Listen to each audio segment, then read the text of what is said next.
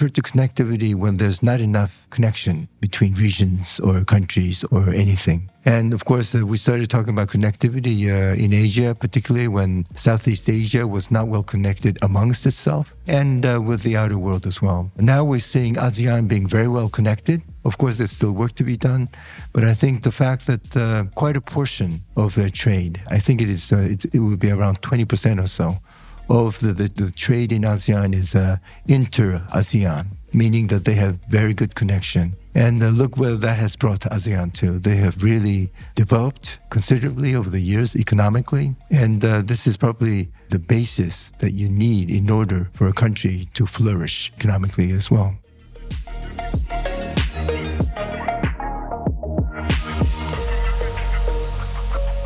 Hello, everyone.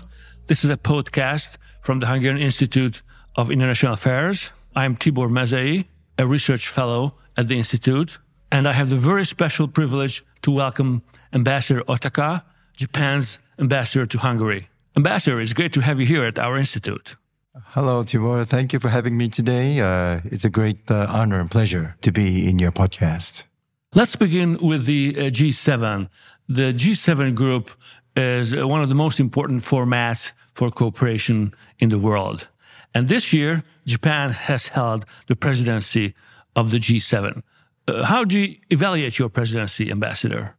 Well, presidency for any kind of framework could be uh, could be very uh, demanding, and uh, G7 is uh, certainly one of them. G7, as, as you know, uh, is a group of countries who who share values, including democracy and human rights, and the rule of law, including the UN Charter and everything, and based on that, we, we try to uh, tackle all the uh, uh, impending uh, issues in the short run as well as in the long run for the international community. And uh, we try to uh, to see where we can join forces and see where we stand.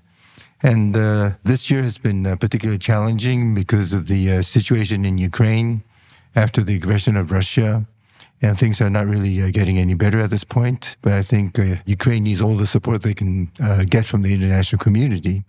And the G7 would uh, need to play a major role in organizing uh, such uh, support for the Ukraine as well. And on top of that, after the actual summit meetings in, in in the spring, as you know, the, the situation in the Middle East has deteriorated considerably.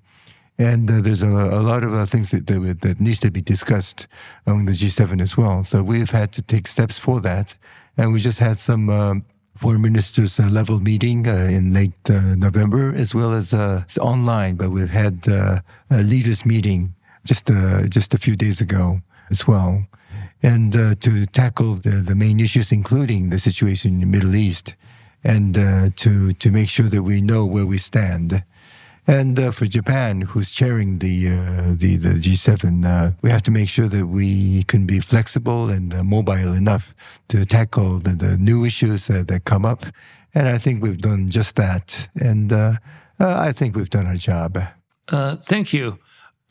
also, it was a development this year that the Japanese government has issued an upgraded version of its uh, free and open Indo Pacific strategy. The original version was issued in 2016. Why do you think, Ambassador, it was necessary to upgrade it? And are there any new elements in the new FOIP strategy? Well, uh, FOIP is, uh, is, a, is a combination of, of different uh, thinking, philosophy, and uh, policies uh, that apply to uh, most parts of the world, I would say. It consists of values uh, about freedom, openness, and the rule of law. And also, uh, it consists of the cooperation to work together on, on major global issues as well. And of course, uh, it also relates to uh, working together uh, uh, to protect the, the, the freedom freedom and openness of the sea lanes uh, that are basically uh, public assets for the international community. And without it, uh, it would be very difficult for the international community as a whole to function the way it is today. So this kind of collaboration, in order to protect uh, the uh, the sea lanes uh, around the world, is one important aspect of the the FOIP as well. And this is something that we came up about a decade ago, but I think since uh, new developments are seeing on every front, it always has to be. It's constantly under review. And I think after 2016 or 17, we've seen uh, the situation in Ukraine, and we've seen uh, uh, other new developments as well. And in particular, I think what Ukraine has done for the international community is that um, it uh, made us realize that uh, we have to uh, to remember the, the basic value of the international community. Uh, I always say this, but um, the world has uh, experienced two major wars in the early part of uh, the 20th century. And not between, there was only two decades or so in between them as well. And I think the world had to go through such devastation. It made the people in the world and the leaders of the world realize that there should be no more war. And that was the basic principle that every country agreed upon in establishing the United Nations system and the UN Charter. And basically, I think since then, I think the international community were like-minded in the sense that, that uh, uh, we, as all the members of the uh, international community, needed and wanted to uh, protect the, the principles and values of the UN Charter, including respect for sovereignty and uh, zero tolerance, basically, zero tolerance for aggression or killing or use of force. Killing people without any justification. I mean, there is basically no justification for killing of people. And dialogue, diplomacy, that is what the UN Charter is calling for. And any kind of aggression is challenging the very, very principle of the, uh, the UN Charter. After the situation in Ukraine, of course, uh, most of the uh, members of the international community they were very upset with what, what they saw. But we were also beginning to see that uh, there were some forces at work that uh, were starting to uh, to divide the international community in how they see the situation as well. And from that point of view, uh, FOIP is also one way of expressing the basic principle of the UN Charter as well freedom and openness and rule of law and uh, respect for sovereignty. These are all the things that are also incorporated in the in the uh, FOIP as well. And uh, I think renewing the the FOIP uh, was basically to to remind ourselves that uh, we have to work with all the international members of the uh, international community uh, to see whether they truly understand uh, what we mean by openness and the freedom and diversity and inclusiveness. That's also part of uh, FOIP as well. And the rule of law. We had to make sure that uh, we are doing our job to, to remind the international community about that. That is probably the main reason why we wanted to upgrade or renew the FOIP. And with that, uh, let rest of the international uh, community know that this is something uh, this is a, a, an initiative that is very important for the international community, and we're hoping that many countries will join. And up to now, I think there are many, many countries uh, joining us as well, including uh, uh countries in uh, in Asia and Europe. The EU came up with its own strategy on on FOIP, on Indo Indo Pacific, a couple of years ago, and it was a very well documented statement and uh, we were a bit surprised that uh, it was uh, discussed in such a depth. So we hope to uh, continue to work closely together with the uh, with our European partners. And we're also seeing uh, some other parts of the world, including our most important neighbor, the ASEAN. They have their own statement. It's called the Outlook the ASEAN outlook on the on the uh, Indo-Pacific, and they have their own strategy, which places quite a high value on the thinking of FOIP and the, the principles that I mentioned. Uh, uh, and uh, we look forward to working with the with all these countries uh, towards the future in order to remind ourselves of the, the principles and why uh, the UN Charter came into uh, into being in the first place. Well, the concept of FOIP has definitely been a huge success. As you said, the ASEAN adopted FOIP uh, strategy in 2019.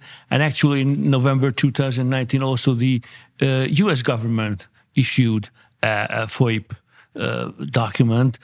So it's definitely been uh, very well received in uh, international circles. And let me highlight that Japan was the first to introduce the concept of FOIP in 2016. I mean, today we sort of take it for granted, but actually it was uh, Prime Minister Abe Shinzo who first came up with the idea, and uh, all the partners of Japan uh, absolutely uh, uh, went with it over the past uh, couple of years.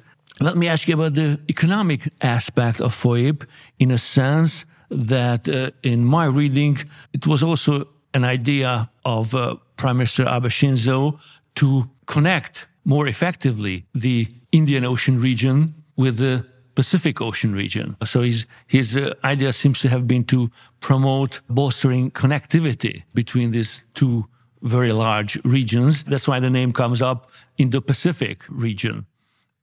Well, you know, uh, I'm glad you uh, you mentioned FOIP in the first place because uh, this term was probably uh, not well known, uh, you know, five six years ago. But I think uh, for you to mention it without any special explanation added to it uh, is uh, kind of an evidence that uh, this has really been understood by uh, many members of the international community. And I'm glad to see that uh, that you in Hungary has been able to refer to FOIP as a FOIP as well. FOIP is not a not necessarily a geographic concept. It doesn't have to be. It can be inclusive of the countries that share the same value. But as I mentioned, uh, one aspect of it is to protect the, the public asset of, of sea lanes as well.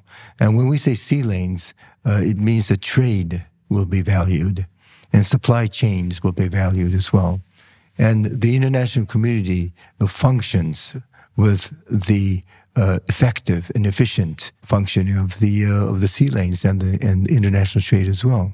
So I think without without even mentioning, I think everybody knows the necessity and the value of protecting such trade and uh, as well. That's why we talk about connectivity. We refer to connectivity when there's not enough connection between regions or countries or anything. And of course, uh, we started talking about connectivity uh, in Asia, particularly when Southeast Asia was not well connected amongst itself and uh, with the outer world as well. Now we're seeing ASEAN being very well connected of course, there's still work to be done, but I think the fact that uh, quite a portion of their trade, I think it is, uh, it, it would be around 20% or so of the, the, the trade in ASEAN is uh, inter-ASEAN, meaning that they have very good connection. And uh, look where that has brought ASEAN to. They have really developed considerably over the years economically. And uh, this is probably the basis that you need in order for a country to flourish economically as well.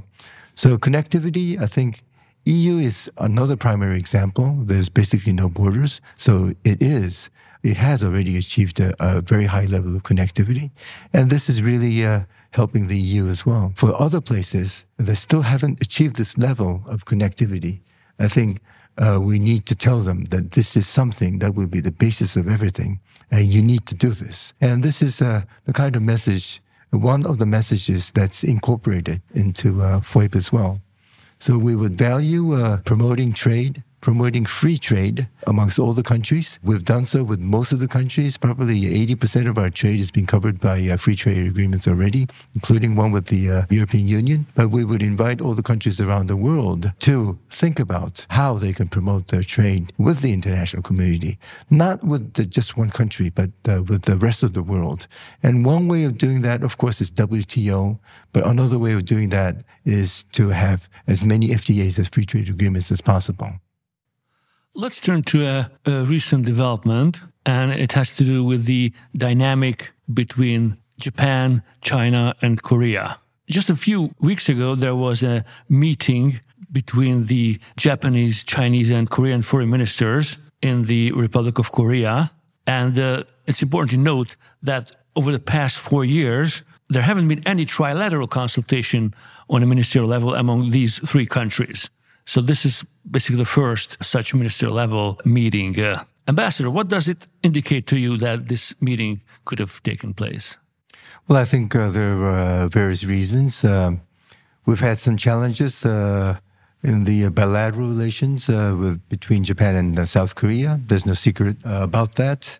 But I think you also have to remember that the the North Korea has started launching its missiles rather recently as well. There was a, a period uh, after 2017 or so that there was not really much happening on, on that front. But we've uh, found out that uh, they have just resumed launching, meaning that uh, they were in a period of developing and designing things properly, and now they're putting them into practice and testing them to see how they work and they and uh, take data. So we're seeing uh, it's not uncommon for us Japanese to be alerted that there will be, or there will soon be, or there has been some missiles launched from North Korea which uh, always has the possibility of landing in some parts of Japan itself.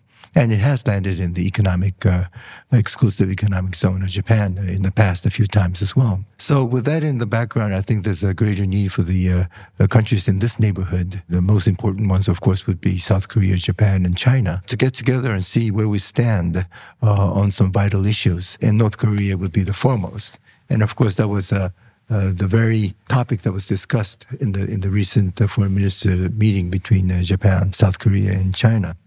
And of course, uh, there could be other important issues, including uh, what we discussed in G7 as well. You know, the situation in Ukraine and of course Middle East, and they can also be discussed because three countries are now, in a way, major countries of the world, and we do have considerable influence uh, over other countries, or we inspire other countries, may, let me put it that way, in how we see the world as well. So important for the rest of the uh, international community to see where these three uh, countries stand.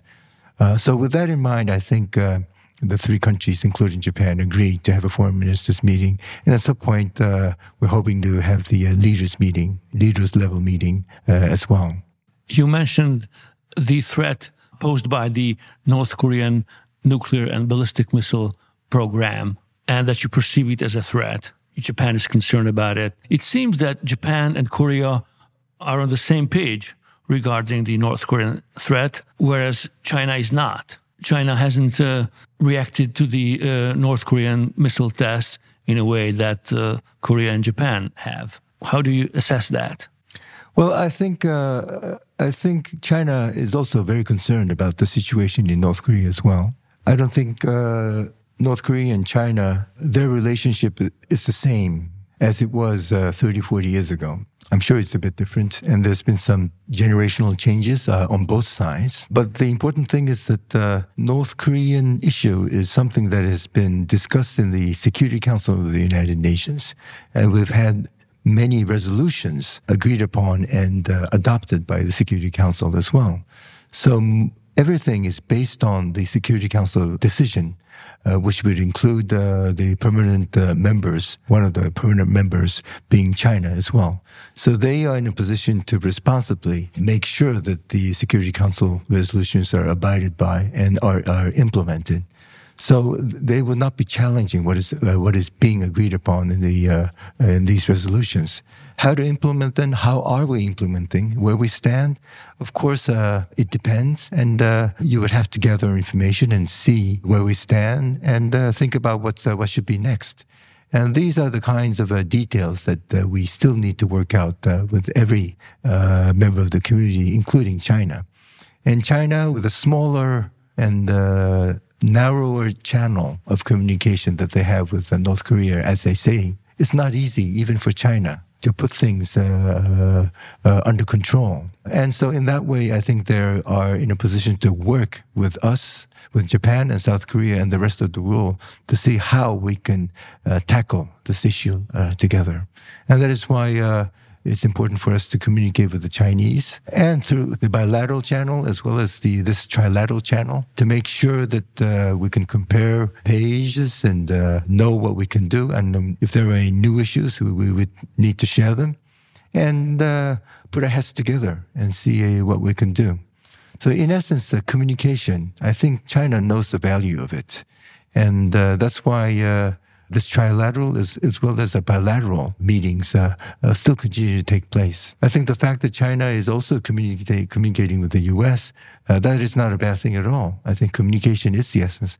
Whether they can agree on everything is another issue, but I think communication is the start of everything, and that's the very essence of diplomacy as well. So I think they understand the value of diplomacy, and uh, for us, they are a good partner from the, from that perspective. Ambassador, you have already alluded to ASEAN regional organizations several times.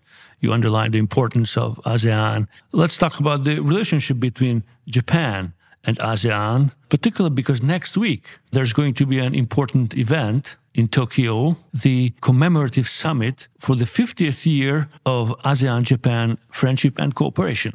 Uh, what are your expectations concerning this summit? Well, I think the upcoming meeting is what we call the uh, Special Business Summit between Japan and ASEAN. And I think it reminds uh, us that uh, Japan and ASEAN can work together at all levels.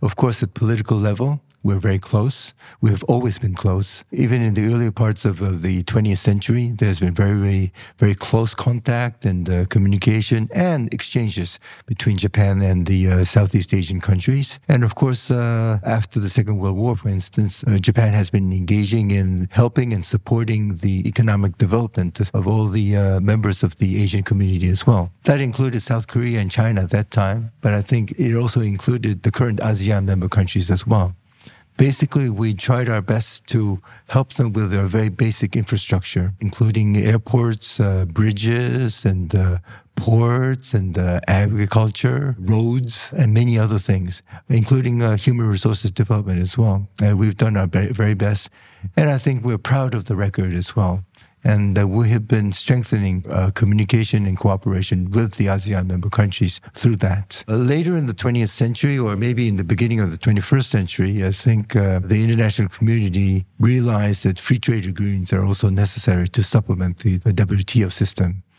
And I think uh, Japan also had to uh, think hard to see where we can start. And uh, it was a very clear decision that we have to start with the ASEAN countries who are the most important members of the ASEAN community and who are very close to us in terms of the uh, economic uh, activities as well, including the supply chain. And that is why we chose to negotiate with the ASEAN member countries first. And we also uh, concluded uh, free trade agreements bilaterally, not only bilaterally, but also multilaterally, meaning Japan ASEAN framework, in addition to Japan Thailand or Japan, the Philippines agreement.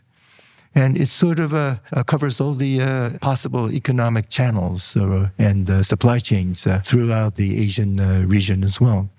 So ASEAN is always the first to come to mind. And as you can see through the free trade agreement meetings. And for instance, whenever we have a new prime minister in Japan, the prime minister always would travel to other countries, other parts of the world, to introduce himself and to kick off his communication or her communication. But ASEAN is always amongst the very first countries that are chosen. And this uh, demonstrates uh, how important and how close ASEAN is. And this has been reflected in the business relations uh, between Japan and ASEAN as well. The important thing is that many investments do happen when the uh, country that is being invested is an important market. But there are instances where that country is also uh, important in terms of exports as well. ASEAN is, is, a very important partner for Japan in the sense that they have come to replace some of the exports that had traditionally come from Japan. Mostly, uh, I think, automotive sector would be a case in point. And the, we Japanese uh, companies now have uh, uh, production plants in uh, Thailand or or Indonesia, which actually exports to other countries as well. So in a way, it is uh, helping these countries become an exporting country as well. So, in that sense, uh, uh, the Japanese businesses share fate and destination with the ASEAN countries uh, in a very big way as well. And it, it's very natural for Japan and ASEAN to celebrate the 50th uh, anniversary and to celebrate it at every level, including the highest level as well. And uh, the upcoming meeting in December is the one at the highest level. And we're very, very much looking forward to it. And uh, do you see cooperation like ASEAN plus three or ASEAN Regional Forum as uh, sort of uh, complementing Japan ASEAN relationship, or how do you see their interplay? Well, you know, uh, when we refer to ASEAN, we always talk about centrality of ASEAN. And we believe that's true because uh, most of the uh, plurilateral framework that we've been pursuing and agreeing on, including the RCEP or even the uh, TPP, you see the ASEAN member countries at the very core of these uh, engagements. And uh, with them, we work together to see how the existing framework can be expanded and it can fit into the, the new situations around the world and, and become a bigger framework to help the international community and ourselves as well. And ASEAN is always uh, a great uh, partner for Japan to actually frankly discuss uh, what can be done between Japan and ASEAN and maybe plus some other countries added as well. And it has always been very, very productive. And we also look forward to what we can do in, in the future as well. I'm sure there's quite a lot of things that we can do together in the future as well. I'm glad you mentioned the concept of ASEAN centrality. Would you agree that ASEAN is the most important regional international organization in the Asia Pacific? Oh, very much so. I think uh, of course, you know, uh, in the uh, Asia Pacific, we have uh, Australia and New Zealand, and we have the uh, Pacific Island countries as well. And uh, of course, we have uh, China and South Korea. In a way, Russia is also is part of that. they're all important, but the tradition and history that we've had with ASEAN, the forward-looking, future-oriented thinking in ASEAN is something that has always been very productive and helpful, uh, not only for Japan, I think, but for the region as well. So we're one of the true believers of the ASEAN centrality in that sense. Uh, thank you for your time, Ambassador Otaka. This was the podcast from the Hungarian Institute of International Affairs. Thank you for listening. Bye bye.